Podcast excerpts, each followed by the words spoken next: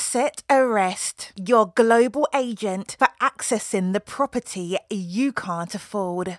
Hello, and welcome to the first episode of the second series of Asset Arrest, a podcast about different forms of financialised housing and their impact upon communities, the meaning of community, and urban space.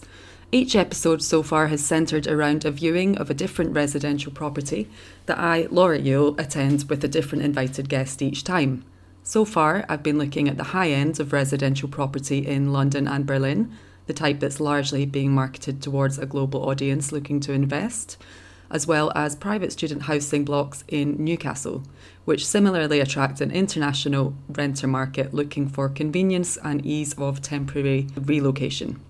Season 2 takes a slight deviation from this format at times and begins with a tour of three cities in the Pearl River Delta region Guangzhou, Shenzhen, and Hong Kong. On this journey, I speak to various artists, architects, entrepreneurs, and researchers in each of these cities about how practices of redevelopment and regeneration are impacting upon urban space and experience and the way people live. This episode features a meeting with architect Hu Jianyu, who works for the Hong Kong office of KPF, Kohn Pedersen Fox, an international architecture firm headquartered in New York. Internationally, their projects include 30 Hudson's Yard in New York, Abu Dhabi International Airport, the Shanghai World Financial Centre, the Heron Tower in London, and the Landmark in Hong Kong.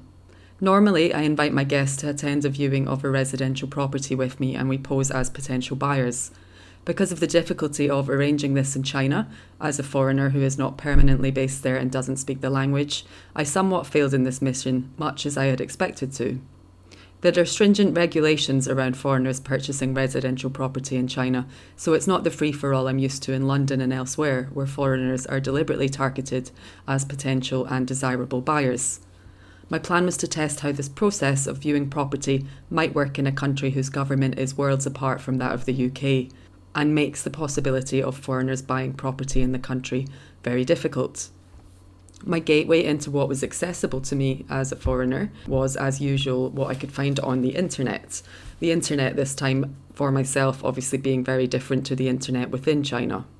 The pathway I found myself on was one of the wealthy expat relocating to Guangzhou due to a working contract for a probably major international corporation. Having sent a few emails acquiring about rentable apartments I could find online, I was quickly welcomed by one estate agent and relocation company who were keen to show me around various options for expats. It turned out that each and every one of the offerings was a serviced apartment, either within the context of a large luxury hotel that offers short stays as well, or within a gated compound catering towards families. I was asked no questions about my budget nor anything else prior to being collected from my hotel for an entire day of apartment viewings. So, after this experience, which I'll go into in more detail in a future episode of Asset Arrest, and my failure to find anything else available for me to purchase rather than rent, I decided that rather than viewing a residential property, I would ask Hu Jianyu to pick an area of the city that would be interesting to meet in and have as a context for our discussion. Guangzhou, the capital of the Guangdong province and the largest city of the Pearl River Delta, is an urban agglomeration whose population doubled from about 6 million to around 12 million people between the late 1980s and 2010. It's estimated that around 80% of the built stock in the city is less than 30 years old, and by and large results from the conversion of farmland to urban area. We settled on meeting in the Zhujiang New Town area of Guangzhou's Tianhe district. Jianyu led me on a walk around the area, pointing out an urban village, Xiansheng, that has mostly been demolished over the past years, but still has a few buildings and people remaining. It's the last remaining urban village in the city centre area. The worn and haphazard buildings that remain stand in stark contrast with the glittering skyscrapers, new and incredibly clean pavements and roads, and gleaming shopping malls that populate the rest of the Zhujiang New Town area. Zhujiang New Town was planned as the city's new central business district, and now comes complete with three story highways, luxury retail, and a crowd of international expat personalities. Xi'an Village has stood in its place for about 800 years, the settlement being forced to blend into the urban landscape after China's economic reform started in the 1980s. Xi'an Village's greatest asset and curse is that it sits on prime real estate in the newly constructed CBD. Urban villages in China are villages that appear on both the outskirts and in the downtown segments of major cities. Their existence stems from a system of thousands of village collectives across the country that eventually became too close to expanding cities that were quickly buying up all of the surrounding land.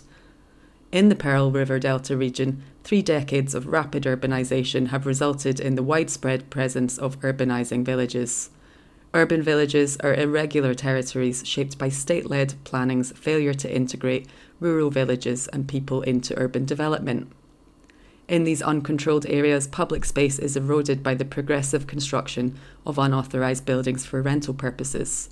Urbanising villages are regarded as an undesirable form of urban development, despite the fact that they contribute to the supply of affordable housing for migrant workers. Cities across the world have gone through similar narratives, of course, but none on quite the same scale as China, where redevelopment is a synonym for the largest purposeful demolition the world has ever seen in such a short space of time. They were and are commonly inhabited by the poor and transient, such as rural migrant workers, poor college students, and blue collar professionals, and they afford economic opportunity to newcomers in the city urban villages are not regulated by any form of centralised urban planning, so they stand in stark contrast to the bulk of the recently built and expanded cities.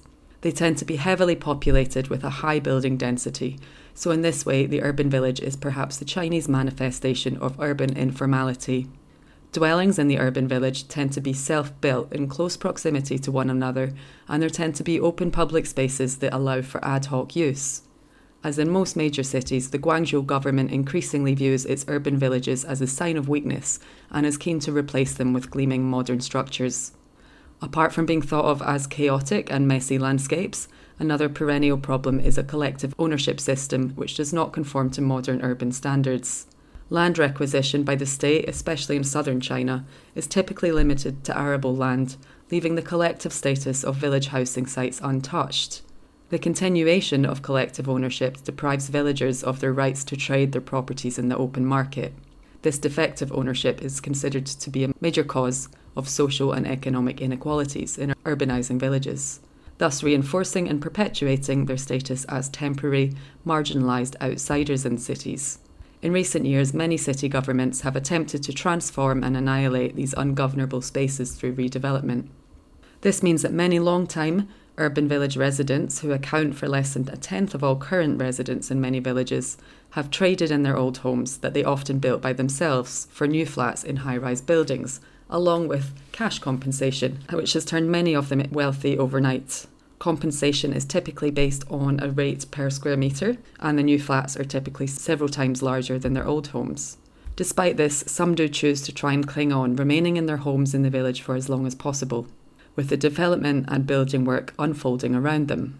Problems come for migrant workers who are not recognised as official residents of the village and therefore do not get any compensation or conversation about what's happening. These shorter term residents make up a large proportion of an urban village's population. After walking around the area, Jian Yu and I managed to find a quiet point to sit and talk on the rooftop terrace of the IGC International Grand City Mall. To set the scene, let's hear a bit more about this shopping mall. The International Grand City is a landmark one stop international fashion shopping center, which forms one part of a large scale urban complex. The project came into being through the collaboration of three powerful developers Hong Kong's Sun Hung Kai Properties, R&F Properties, and Guangzhou's KWG Property. Apart from the shopping area, the entire project also includes A grade twin tower office blocks top plaza, the Superstar Hotel, the Conrad Hotel, a subsidiary of the Hilton Group, as well as Riviera Luxury Serviced Apartments and the Metropolitan Art Park. It fuses reaction, shopping, international commerce, urban travel, cultural, art, and high end residential complexes into one complex, so that the urban elite can have the wonderful experience of effortlessly switching between their workplace and relaxing lifestyles. The inspiration collaboration for the renowned American architectural design company Callison and the Hong Kong architectural design company AGC for the diamond shaped international grand city to be like a riverbank diamond that from above it would appear to be a huge glittering diamond. The surface area of the shopping center in the commercial building comprises 100,000 square meters. There are a total of seven floors. The top floor has been designed as the only restaurant and scenic open air terrace garden with a view of the riverine scenery in the whole of Guangzhou. The international Grand City is the most outstanding shopping and recreational destination for those seeking a high quality of life. The shopping center's distinct glass skylight lets customers feel the magical beauty of sunlight and moonlight villas inside the building. And the top floor open air terrace garden has the air of a green oasis within a hectic metropolis. Now to my conversation with Jian Yu that took place in this green oasis on the rooftop of this luxury mall overlooking Zhujiang New Town. So my name is uh, Ken. My Chinese name is Hu Jianyu, and I work in architecture for almost a decade. I'm here from Guangzhou. Um, I'm currently working in Hong Kong, uh, mostly on the office building and mixed-use shopping mall projects. And most of these are for Chinese cities, right? Uh, mostly, yes. And Hong Kong as well, Uh, or Taiwan, Eastern Asia. you said that the, the firm designed the building that's the tallest in Guangzhou. Tallest office building. the tallest office Eastern building. Sorry, Tower. yeah. And how do you feel about this building? I like it better than the Western Tower, which is a rounded shape office building. In terms of the typology, I'm not a huge fan of office buildings because it's like a man made, artificial, almost sculptural kind of building, which is not like very relevant to a human scale. Yeah, it just kind of sits there. I mean, it's yeah. like a. it's an icon. That means it ha- it doesn't have to blend into the context. It doesn't reflect the city's uh, cultural uh, or historical background. So it's an alien why, why are office buildings? Why do they usually want to be like that? Do you think? Um, I think that's the nature of the capital. You Yeah. want to be recognizable. You want to have a great branding. You want to be able to accumulate a lot of capital in there. I mean, a tall building like that must have concentrated a lot of companies and a lot of people inside. I think that's what the capital is trying to do, uh, trying to maximize the efficiency of how the industries, the businesses work. But that's not quite relevant to the normal human beings living in the city. It's almost like a machine. You're a component of that machine inside of that building. That Yeah, building is yeah, like yeah. a huge The- machine. It represents uh, capital and efficiency, but not real citizens' life. I mean, there's a lot of writing about the idea of, you know, this trend for glass facade buildings and Yeah. how this is maybe representative of this pretense of transparency and openness Yeah. that's obviously just a lie.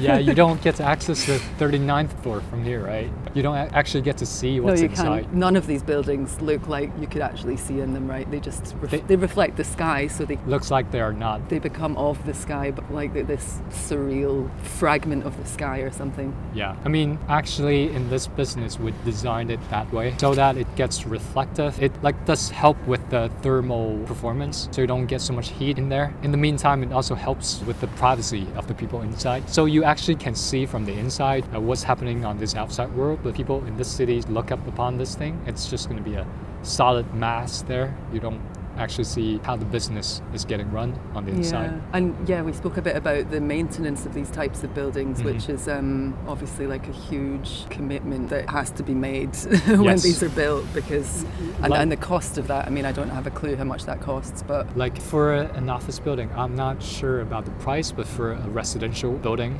like 18 floor high or 18 to 30, something uh, to that range, the cost of running the BMU gondola once is going to be a couple thousand RMB. Once you like, you have to do it like twice a year normally, and everyone's of maintenance will take weeks to complete because the gondola is going to be like a bay of the building's width, and you have to clean all these bays. So like one day uh, you can clean perhaps one bay in one day, and then you Oh, have and to, you have to, like, clean the entire building. Yeah, then it takes it takes like a week or two. And we just had a walk around this area, and you were pointing out one of the well, the remnants of one of the the last urban or the last urban village in this area. Uh, in or- this area, yeah. Yeah. Mhm. Is that yeah? I'm wondering your experience of like how much Guangzhou has changed over the past 10, 20 years, and what your feeling is about how that's affecting long-term residents who maybe don't have so much money.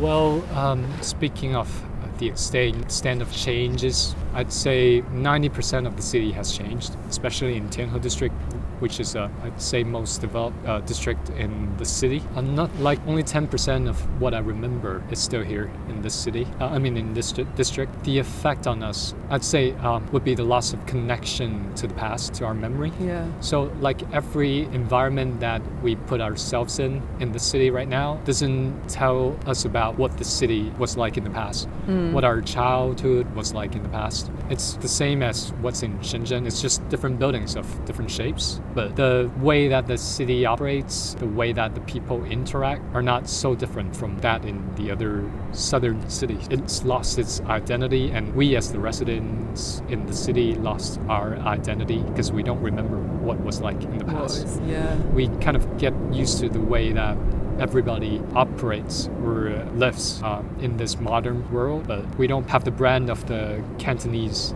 in ourselves anymore. Mm. We're not that different yeah, yeah, anybody else. Yeah, I mean, I just find it, for me, it's so bizarre to see huge parts of the city where everything is the same age, or like, you know, everything is planned the same way. Uh, tallest buildings in the CBD, perhaps an axis in the center of a city, and a uh, boulevard or a, an avenue running across the major part of the city. It's like everywhere is the same, it's planned the same way. Like, it's not even the same as the Western world. In the West, you get to experience postmodernism, which is anti modernism, but in China, it's all the way modernism. Uh, everything has to be planned top down, it has to be like in a grid. Uh, you have to have order, you have to have discipline in everything. Like, uh, you have this belief that you're going towards a more advanced uh, civilization. You don't have this multiple beliefs in the possibility of what a city can be. Everything is going the same way, going towards the one single purpose development which I mean, is really bad. As an outsider, for me, it is um, I think it's very uh, successful at making me feel like I've basically arrived in the future whenever I come to China,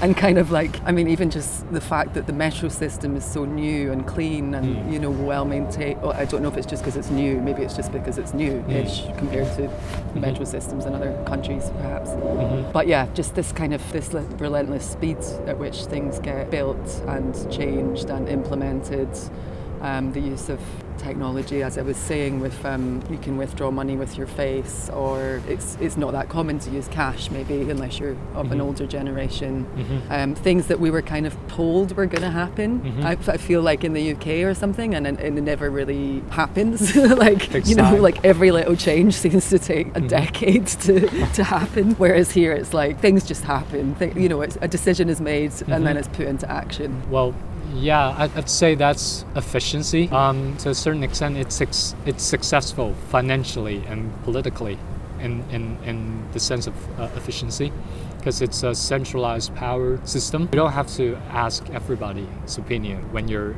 uh, up to doing something. Just do it. That's why it's quick. But this speed, I think, is problematic. It's just like our own body system. We are growing, growing into a more civilized world where we have to do things in a more civilized way, but our body hasn't evolved uh, into that fashion. We are still a hunter body where we need to run, catch uh, animals. If you sit here for like too long uh, in an office, your body is gonna deteriorate it's not doing uh, good to your health.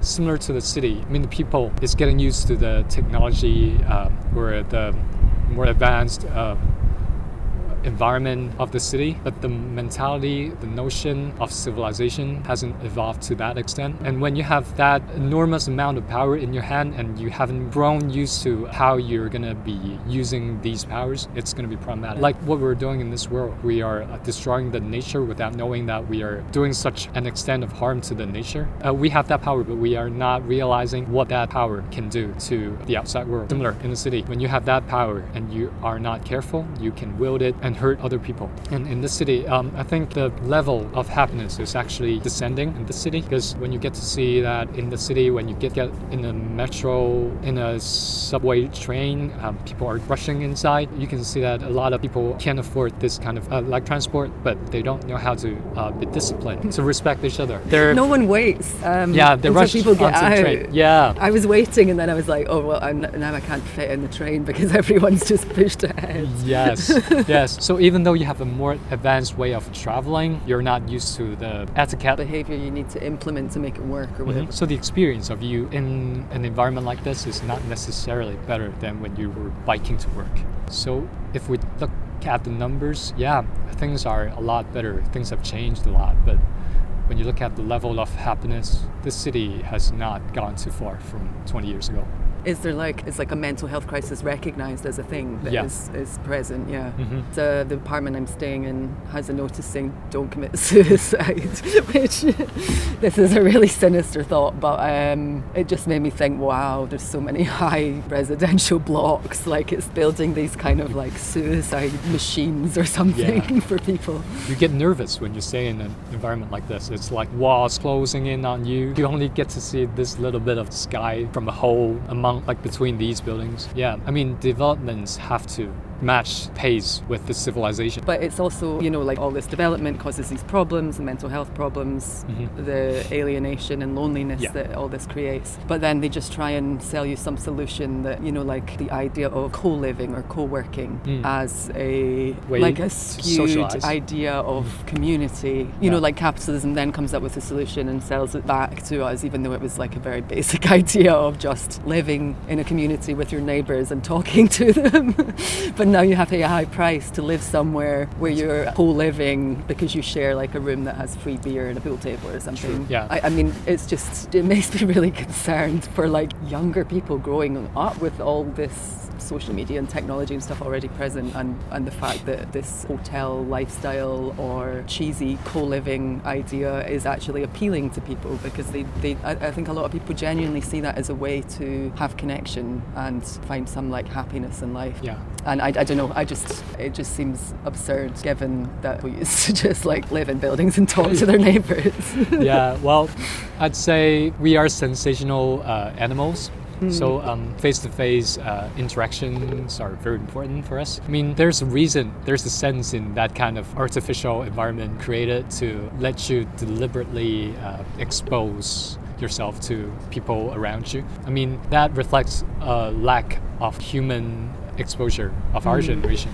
Like we we are all the time facing the monitors, the screens. It's like that's something essential to us, and uh, when you're missing that in your normal way of life, you have to pay a high price to get that back. Like in the future, if this kind of natural environments are all ruined, we have to pay a high price to go to a museum to get to see these natural trees. It's the same kind of thing. I think we're not respecting what we are. That's some sort of a sensational animal. That kind of nature is what's inherent for us, and we cannot shy away from that. We cannot like package ourselves as uh, civilized human beings, high-level animals that get to do without our uh, natural instincts. No matter how advanced the society is, we never get away from that. as much as we think we don't need to like live around people that we have some relationship with or whatever Mm. We just go mad and depressed So I yeah, I think capitalism and the modern cities are chasing for something that's not really that important to us as societal animals. Uh, we're chasing for something else in the price of sacrificing our elemental needs. how do you think we can create spaces for this community or interaction within like this really dense and abundant like high-rise living i mean looking at these apartment blocks right there i just wonder i'm sure they have some courtyard or something downstairs but there's hundreds of people living in there and i'm sure they're they're not all kind of meeting and spending time in in the courtyard so that they can get to know their neighbors also i guess i just imagine this life of you know everyone's like ordering food now through their apps and it gets delivered to the house so you, You don't, don't have to go to the to restaurant or go to the shop. Yeah. there's just a kind of we've gone for this like hyper convenience to the point of not having to actually interact with anyone Mm. There's a prophecy from uh, Rem Koolhaas. I don't remember the name of his book, but he was foreseeing a future like this. Like you don't actually have to physically be connected to each other. You're going to be in a cyber city where everything is just one click away. Every interaction, every delivery, every job is going to be carried out through a monitor, through a, a PC, a, a working station in your place. You don't actually need to physically interact with people.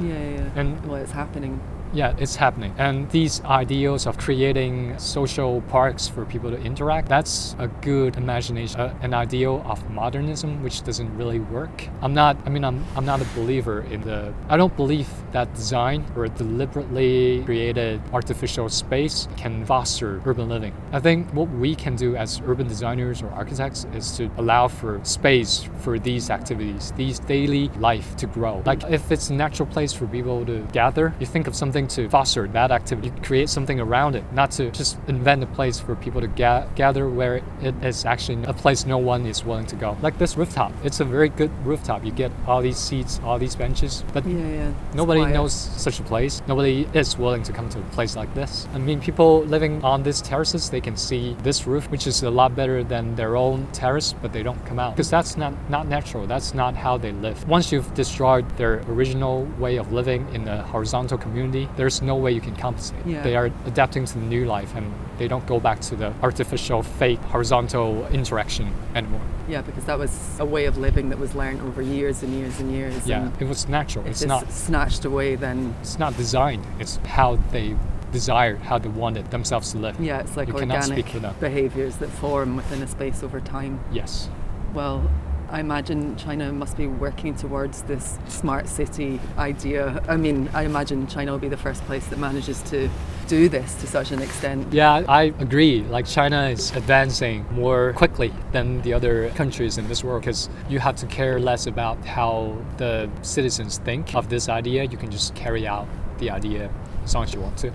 Not sure it's a good thing. I mean, smart city to me is like a machine. Everything is run in a smart way. Everything is maximized in terms of efficiency. But is that for a financial human being where you are just a unit of this economy, or is that for a human uh, with flesh? I mean, you design a smart city. Everyone runs in a faster pace, but does that make people happier in the city? Maybe people won't have time to think about whether they're happy or Yeah, not, true. so they'll just be, True. That's the problem of just this. be going. Yeah, we still care about numbers so much. We still care about the percentage of growth each year so Yeah. much that we do not yet have time to But catch up how on. can that go on with this climate change Sure. situation? Yeah, I think the government is trying to make changes in the past 10 years. But since your political system is not designed that way, it's not so successful in this respect. Like the leaders of these countries, they have vision to carry out something that facilitates the happiness of the people living in this country. But the local uh, governors, on their way towards a better political path, they kind of utilize or leverage these kind of notions to an extent that facilitates their own political advancement. Like uh, like planning a city, you kind of put these fake ideas in in the planning, saying that we're gonna grow a green city, but uh, in fact they still care about the growth of the city. They are not willing to let go of the idea of grow in the uh, statistics. So they're just trying to frame it another way, a more kind of friendly way to the citizens, but the essentials are But no just one the actually same. cares.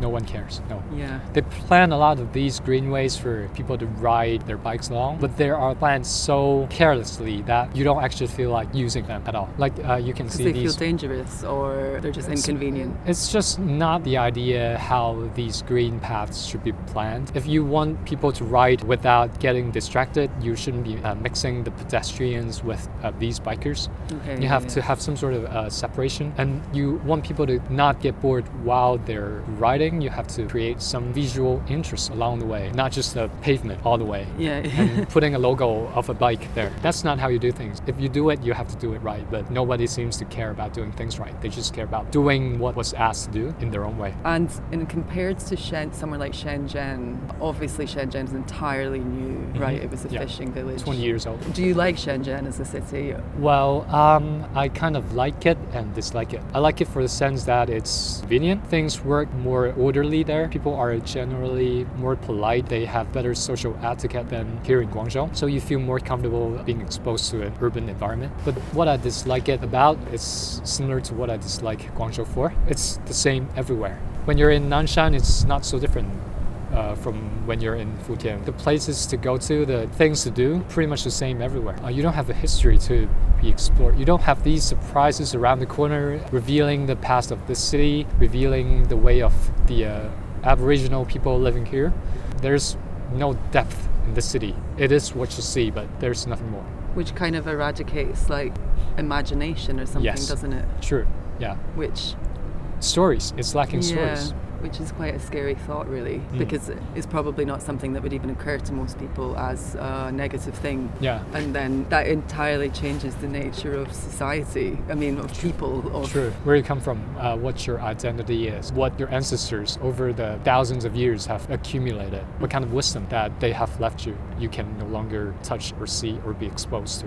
Maybe in hundreds of years, I guess there will be history unless every building is kind of continually renewed at the same time and we never get out of this kind of allowing things to degrade and get old and if the future becomes like perpetually new and of the same the same moment. I don't think, I mean, it's not even philosophically healthy. Like if you don't see a thing gets old, you don't know how time pass. You don't take responsibility for where you can't invest in a location in the same way, care about community or a location in the same Yeah, way, I think. yeah. If you're not aware of the process of decay and aging and Yeah. change. You don't have these prototypes. I mean, prototypes can be bad, but you don't have these prototypes and then you don't have these attachment to this place. Uh, This place is the same as everywhere else. Uh, then it might as well just gets destroyed. You don't care. You can just go yeah. somewhere else, which is exactly the same. Why would you care about whether this place is being in good condition or not? You don't have a sense of belonging to a place anymore.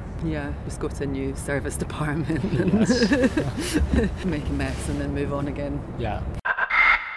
This introduction to Guangzhou left me thinking about the pros and cons of the urban villages being destroyed. The fact that many people end up satisfied with their large cash payout or newly spacious and comfortable apartments. But those many, many people, perhaps the majority who fall between the lines of the law, do end up much worse off. And despite these potential improvements in comfort and space for many, they are still having not only their homes and communities erased, but their entire way of life altered. The ways in which they earn money, meet with others, eat with others, gather outside, and space. Whilst urban villages are not seen by the government as being beneficial to the economy, they have housed vibrant communities through their informal arrangements, spontaneous adjustments, and accommodation of differences between locals and outsiders. How to integrate millions of villagers and migrant workers into local urban communities remains a core challenge in China's urban transformation, and the implications these vast demolitions and developments will have for the very meaning of community within Chinese cities is yet to be seen. If all traces of informality and everyday urbanism are squeezed out of a city, what happens to its residents and spaces?